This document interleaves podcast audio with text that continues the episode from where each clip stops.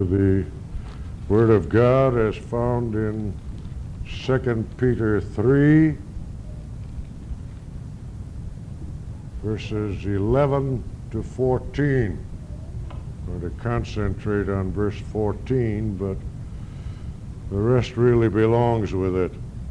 Seeing then that all these things shall be dissolved, what manner of persons ought ye to be in all holy conversation and godliness, looking for and hasting unto the coming of the day of God, wherein the heavens being on fire shall be dissolved, and the elements shall melt with fervent heat. Nevertheless, we, according to his promise, look for new heavens and a new earth wherein dwelleth righteousness. Wherefore, beloved, seeing that ye look for such things, be diligent that ye may be found of him in peace, without spot and blameless. It's very evident that what I said is correct, namely that our text in verse 14 stands closely connected with the preceding section. That's plain from the word wherefore. This is a conclusion from the preceding, and it's plain for the reference from the reference to such things, seeing that ye look for such things, that is, such things as have been uh, mentioned in the immediately preceding section. So you have a conclusion here of a section that begins earlier in the chapter and which already speaks of the effect which this knowledge ought to have on us. Already you read of that in verse 11. What manner of persons ought ye to be in all holy conversation and godliness, seeing that all these things shall be dissolved? You have to understand that connection, the idea of that connection, however, must remember that the apostle is not employing scare tactics. He's not trying to frighten God's people into godliness here. The Holy Spirit doesn't do that. He doesn't scare God's people into a godly and sanctified walk. That's not the idea at all. The idea is rather that of the close interrelationship between doctrine and life, between the object of our faith and hope, which is set forth in this doctrine here, and our life, the former, the doctrine of our faith and hope is the indispensable uh, basis of the latter. And the latter must always adorn the former. The former, the truth concerning our faith and hope, is the light upon our pathway here in the midst of the world. The latter, our life and walk, is proof that that light is not without purpose and not without result. We walk in that light here in the midst of the world. So you have a relationship here between the truth and reality and content of the Christian hope and the calling to walk in true uh, godliness and in a holy conversation. You see, beloved, a sound hope, a healthy Christian hope, is not to be found in the way of sin, only in the way of godliness, of sanctification. And a sanctified walk, on the other hand, is the crown of the Christian hope. It's the sure, the inevitable manifestation of that hope. And so you have the admonition that is found in the words of our text. Be diligent that ye may be found of him in peace, without spot, and blameless. Call your attention to that. The admonition to give diligence to be found in peace. Let's notice in the first place, on account of what? In the second place, why? And in the third place, how is this manifest? Notice that, first of all, in general, the apostle is speaking here of the coming of the day of God. The reference in verse 14, you know, is to such things, seeing that ye look for such things. And in general, those things include the passing away of the old world and the coming of the day of God. You read of that in verse 10, but the day of the Lord will come as a thief in the night, which the heavens shall pass away with a great noise, and so on. And uh, it's about that day that the apostle is concerned here in general. That's the day when God shall finally manifest himself at the close of the history of the world. Not just at, at, the end, as though that end of history is totally arbitrary, but at the close, when there shall be and when there can be no more history. Things have drawn to a close according to the counsel and purpose of God.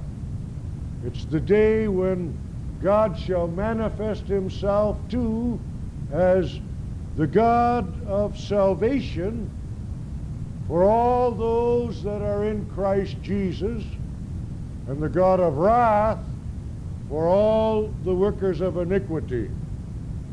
And it's the day that is sometimes called the day when God shall manifest the theodicy. That is, when he shall totally uh, manifest that he is God. It's emphatically the day of the Lord, the day of God. God shall be manifest as God, the Lord, and as the righteous judge of heaven and earth, the one who always did judge a righteous judgment. That shall be revealed in that day in and through our Lord Jesus Christ. That briefly is the idea of that day.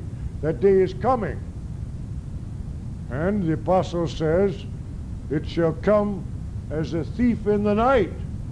That is, unexpectedly. And also suddenly. That certainly is true of the wicked. That for them the day of the Lord shall come unexpectedly. The world will go on in its own way. That's always the description you find of the world at the time of the coming of the Lord. Eating and drinking and marrying and giving in marriage as though the end will never come.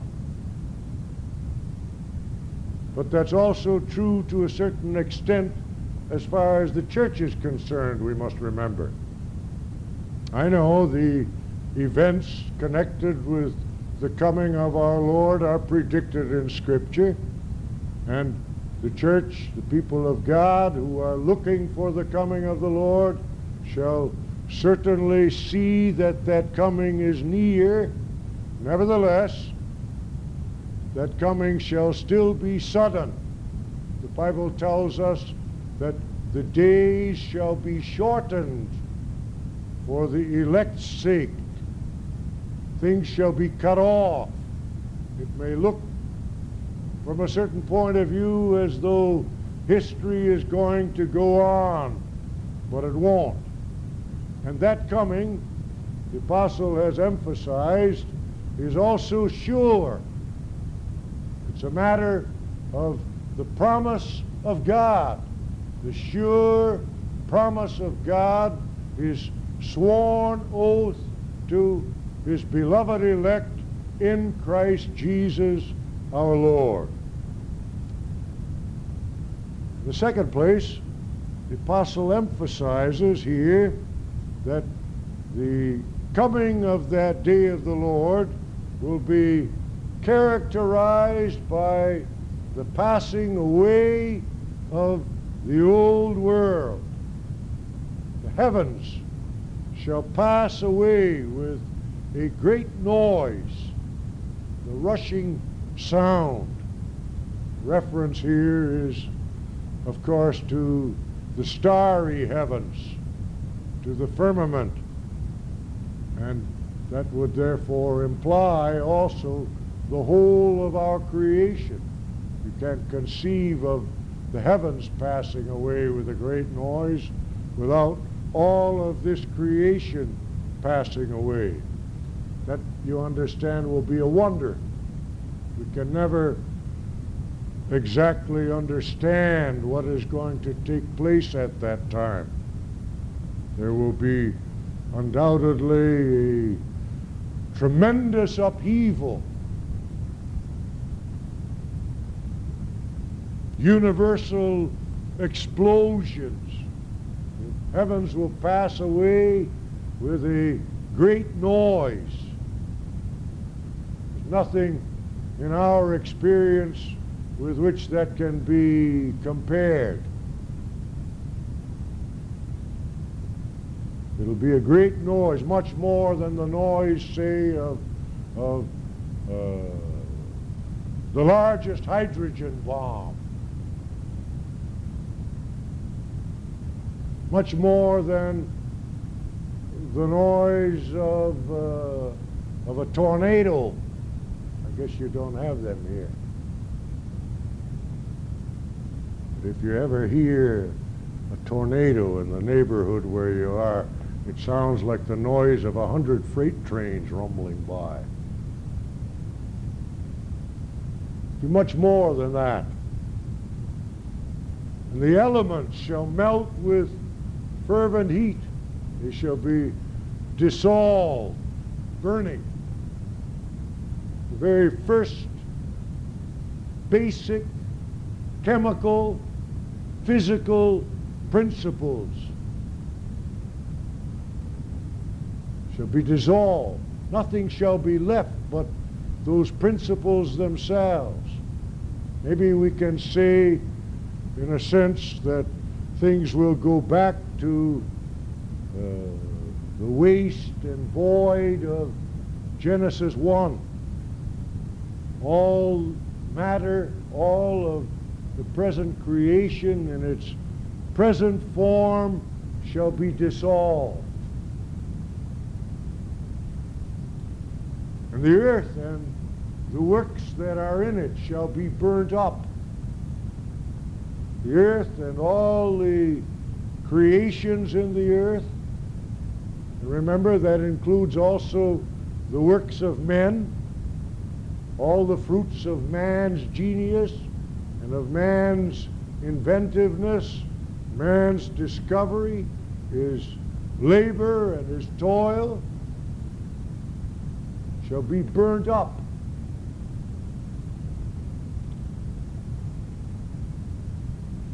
Remember in that connection that the nature of that end of all things is not that there shall be the annihilation of the creature, not that everything shall go back to nothing as it was before the beginning, if you can conceive of that. But there shall be a tremendous world conflagration and a tremendous world transformation so that nothing of this world, nothing of the earth earthy, nothing of the creation as we know it, and nothing of the works of men shall pass through that fire. Everything shall be burnt up, shall be dissolved. That holds true also for the so-called fruits of common grace. I'm not talking now about the common grace of, of the uh, free offer idea, but the common grace that was propounded by the theologian Abraham Kuyper. Grace with respect to the things of this present time. He attributed all the great works of civilization as uh, being the fruit of God's common grace, a grace that was not saving, but a grace that enabled man to develop and supposedly, and a grace that enabled him to do much good. And in connection with that, uh, he also taught, and he connected that with what you find in the uh, book of Revelation,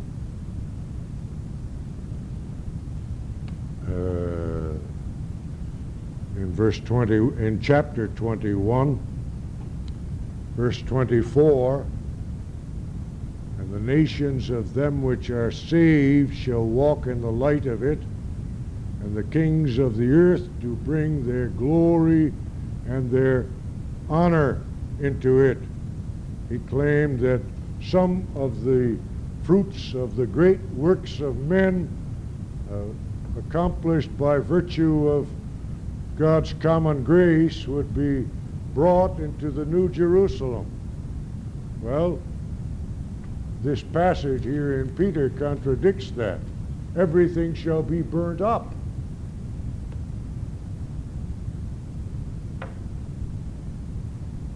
And remember that the purpose of the apostle here in this section is practical. Wherefore, what manner of persons ought ye to be, you and I?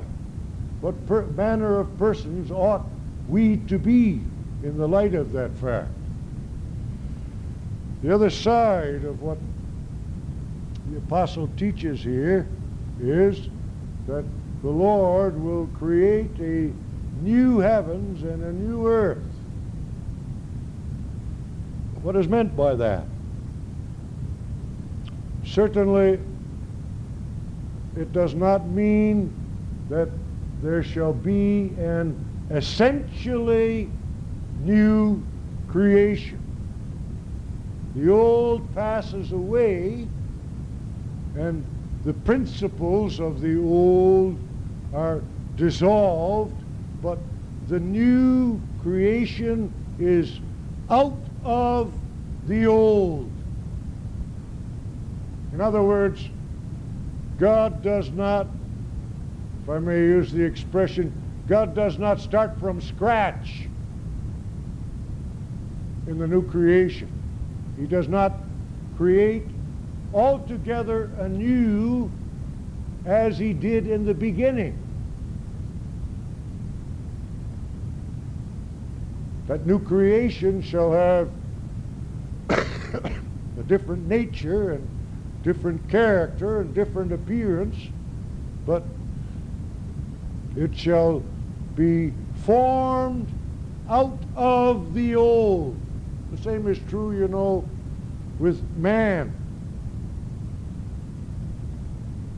Man in the new creation shall be a new man, but he shall not be a new creation essentially.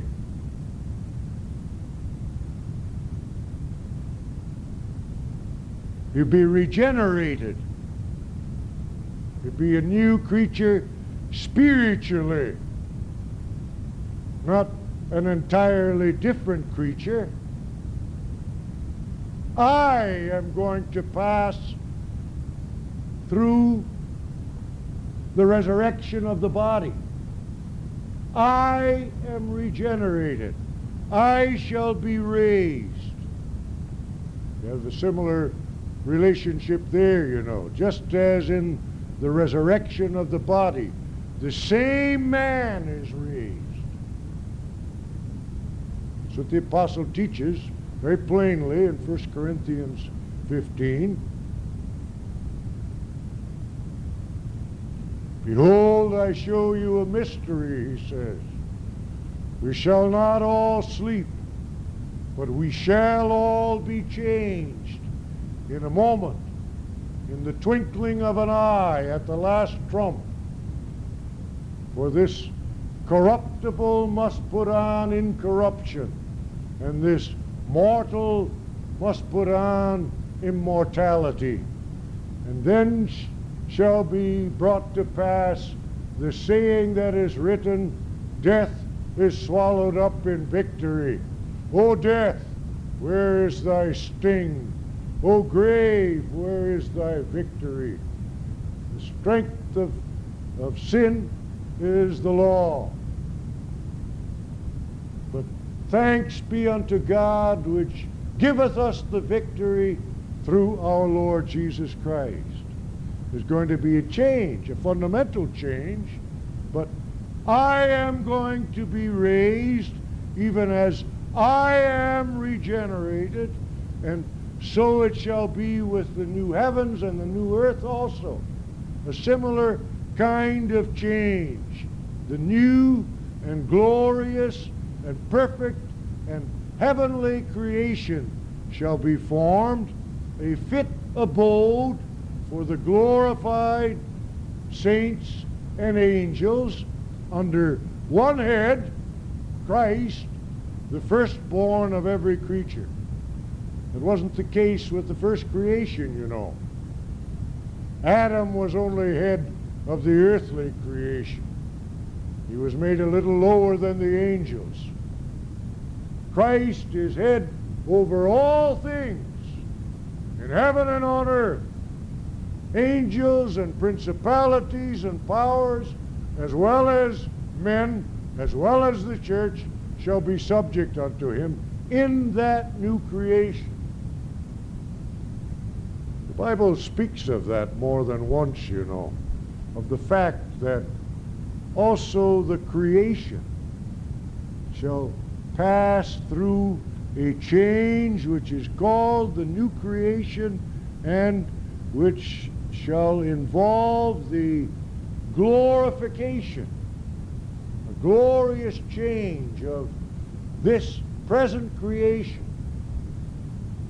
You have that, for example, in Romans 8. For the earnest expectation of the creature, I'm reading at verse 19. The earnest expectation of the creature waiteth for the manifestation of the sons of God.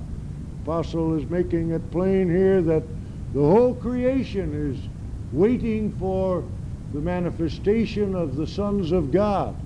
For the creature was made subject to vanity, not willingly, but by reason of him who hath subjected the same in hope, because the creature itself also shall be delivered.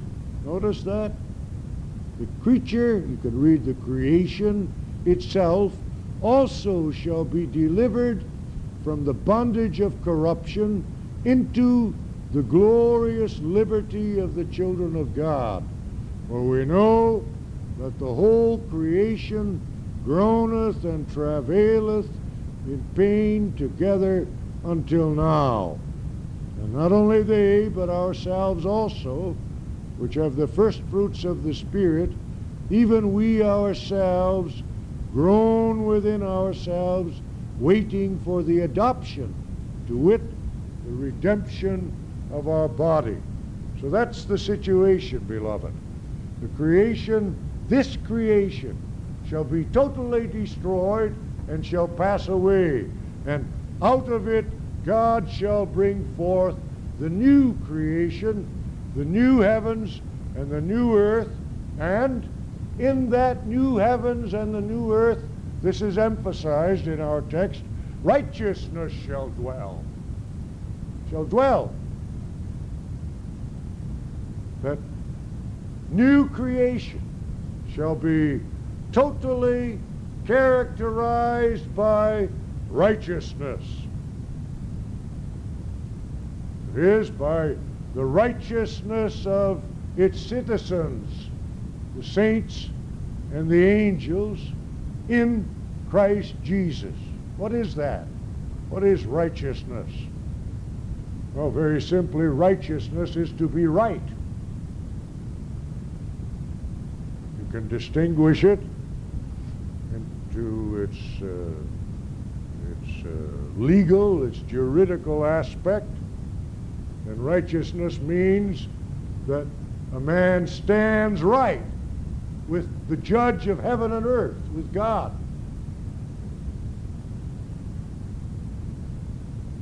That shall dwell there. We shall forever be clothed with perfect righteousness before the God of heaven and earth. A righteousness, remember, in Christ that can never be lost. Righteousness shall dwell there. You might say it didn't dwell, in, it was there, but it, it didn't dwell in paradise. Adam was righteous, but he only remained righteous for a little while. And then he fell. And he became, and we became in him guilty and damn worthy because of his sin. There in heaven, that righteousness, also the, the legal aspect of that righteousness, shall be forever and ever. But there shall be more. You shall be spiritually and ethically righteous.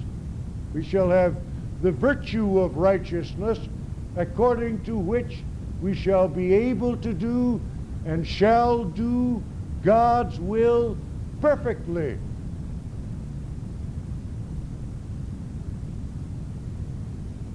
You know, you and I can't really even begin to imagine what that shall be.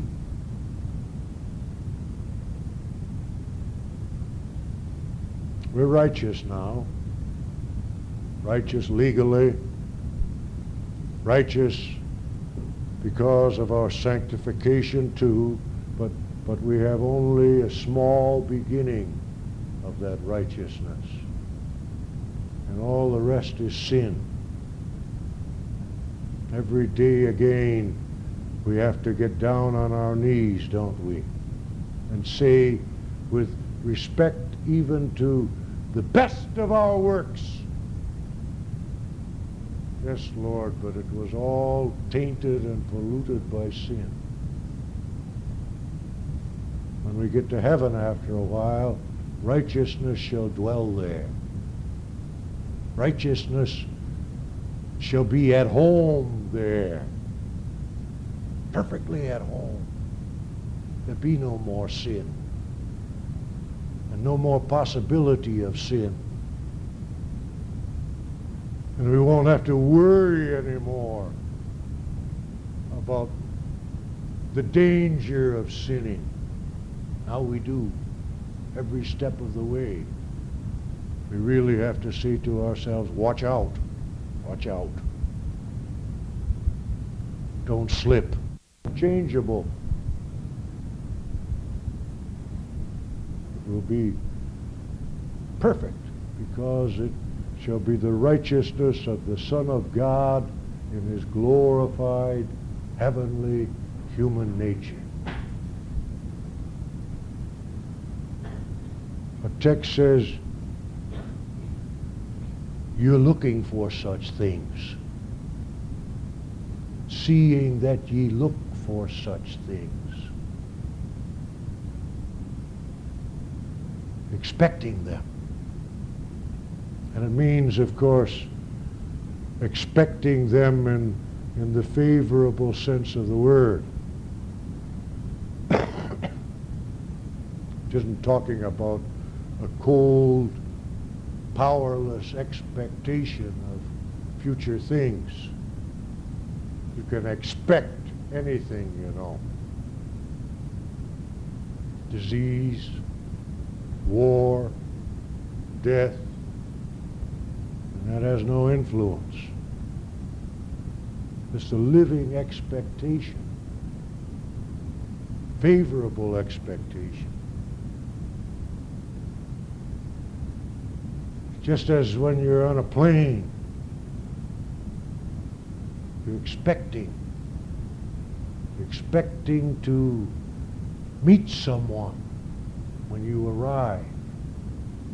After a while, you can hear that the engines slow down and you're beginning to make your descent toward the uh, airport. And after a while, the captain puts on this, the no smoking sign and the fasten your seatbelt sign, and you can begin to notice more and more that that plane is descending to the airfield, ready to get down on the runway. And there in, in the airport, by the loading docks, is someone whom you want to meet, you eagerly want to see. That, in a natural sense, is the expectation, only in a spiritual sense, of which the apostle is speaking here. A spiritual power that, that faith, that hope is an earnest of your salvation, you see. In the new life, you have the beginning of that new life and the expectation, the hope of the child of God is that power of the new life that is in him stretching forth to the future. From that point of view, you know, the child of God lives in a tension. Tension. Tension between the old man, the old earthly man of sin, and the new man. That new man constantly stretching forth toward the future, the future of the new heavens and the new earth in which righteousness shall dwell. And that hope ought to set our whole life ablaze with a, a fervent desire to walk as citizens of a new world. There's in it that element of expectation, the element of, of certainty, we're sure of it, and the element of longing because the things that we look for are favorable, they're worthwhile. That was the case with the believers of Peter's time to whom he's writing here, you know. They were even impatient. They even thought that the long suffering of God waited. It was taking too long. It wasn't wrong of them. It wasn't wrong on their part. It wasn't that they were mistaken either about the time of Christ's coming.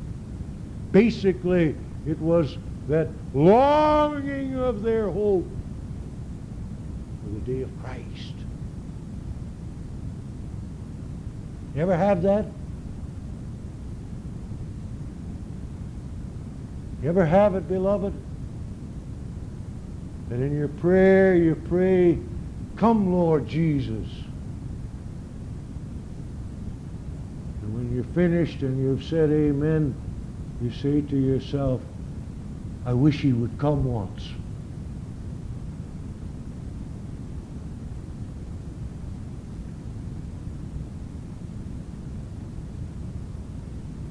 That's what the apostle means here. And that hope, you see, is the incentive of sanctification, of a godly walk. It's the incentive and power of sanctification. Why? Because righteousness shall dwell in that creation. And that's what I want. That's what I long for. Hope has in it the incentive to be diligent. You have that in other passages of, of Scripture. In uh, 1 John 3, for example, the first part. We have time to look at that a moment. Behold, what manner of love the Father hath bestowed upon us, that we should be called the sons of God. Therefore the world knoweth us not, because it knew him not. Now listen. Beloved, now are we the sons of God, and it doth not yet appear what we shall be. But we know that when he shall appear, we shall be like him, for we shall see him as he is. That's our hope. Now notice, and every man, this is a statement here, every man that hath this hope in him purifieth himself, even as he is pure. That same truth, which is in 1 John 3 stated as a fact, a fact of the Christian life every one that hath this hope in him purifieth himself even as he is pure. That is stated here in uh, 2 Peter in the form of an admonition. You see? Wherefore, seeing that ye look for such things, here's the admonition, be diligent that ye may be found of him in peace, without spot and blameless. That's the manifestation. We're found, we're diligent to be found of him in peace. Peace in Scripture is always fundamentally peace with God. perfect harmony with God. That's peace based on righteousness. Righteousness, you know, is the chief characteristic of the things that we look for. And the, the indispensable requisite for entering the heavenly city. Heavenly purity, heavenly perfect holiness. And we must be found in peace. And to be found in peace, we must be found righteous. Notice the apostle doesn't say, be diligent to be found at peace. Doesn't say make your peace with God, but be found in peace. That is, in the sphere of peace, in the sphere where peace reigns.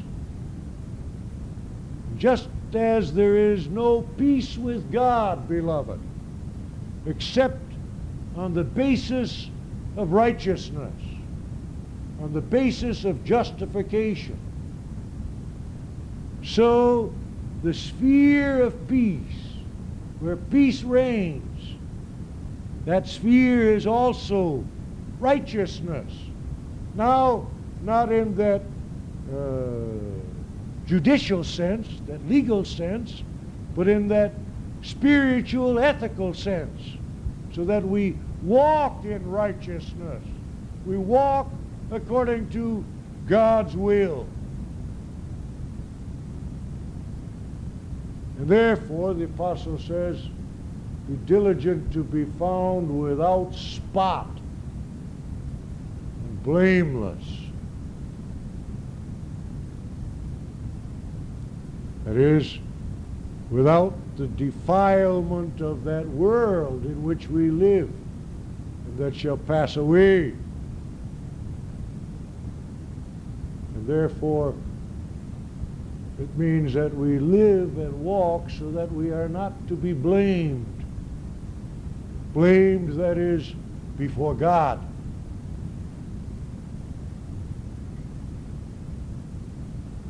That must be the attitude of the child of God. That doesn't mean that we have to be perfect. There isn't any such thing as perfection in this life.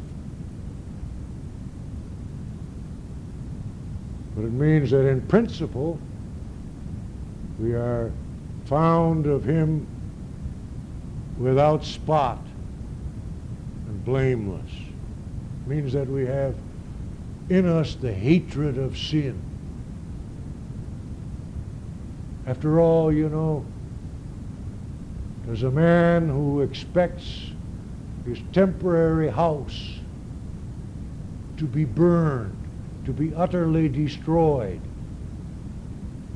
Does he pay all his attention to that passing dwelling?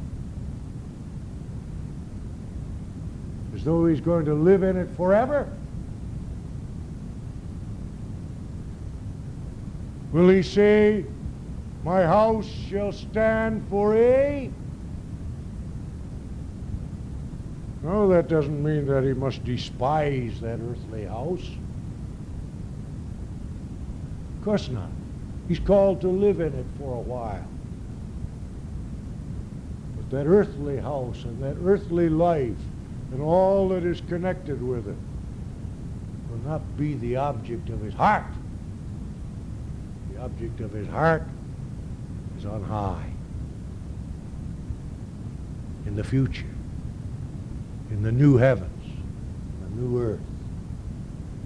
And he certainly, the one who looks for the new heavens and the new earth, will surely not become entangled in all the unrighteousness and all the pollution of this present temporary house that we have. No, no. We will hate sin. We will cry for forgiveness. We will wash our garments in the blood of the Lamb. We will have our delight in serving Him. Why? Because our heart is on high, where Christ is. And we will give diligence that. Notice that? Give diligence. Be careful. Pay attention. Why? Well, for one thing, because of the flesh and of the world. We have to be on guard. We have only a small beginning of the new obedience. And therefore it is necessary that we be admonished, be diligent, pay attention to it, that you are found without spot and blameless. for another, the reason is that we are hastening toward those things, those final things. His word is, Behold, I come quickly. My reward is with me to render unto every man according as his work shall be. Amen. Let's pray.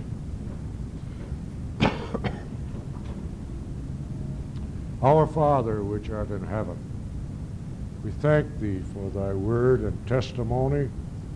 We pray wilt thou apply thy word unto our hearts and the hearts of our children by thy spirit and grace, that we may take thy word to heart personally, and that we may look for the coming of our Lord Jesus Christ on the clouds of heaven in power and great glory. Dismiss us now with thy blessing. Go with us in the days of the week that lie ahead, and keep us in thy care. We ask it for Jesus, our Redeemer's sake. Amen. Our concluding psalm is Psalm 98. I think it's probably not amiss that we as a congregation bid goodbye this afternoon to Daniel and to Nicholas. Wish them a safe trip. Wish them a pleasant time in the uh, land of snow and ice. And hope that before long they'll be back in our midst. Godspeed. Psalm 98. or sing a new song to the Lord, for wonders he hath done. His right hand and his holy arm, him victory hath won. 98, let's sing all the verses.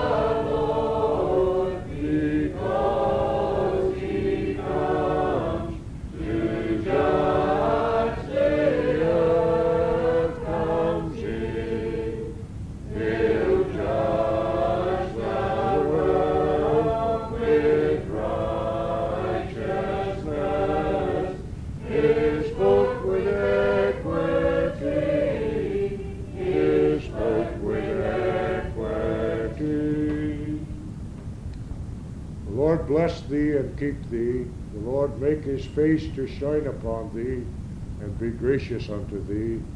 The Lord lift up his countenance upon thee and give thee peace. Amen.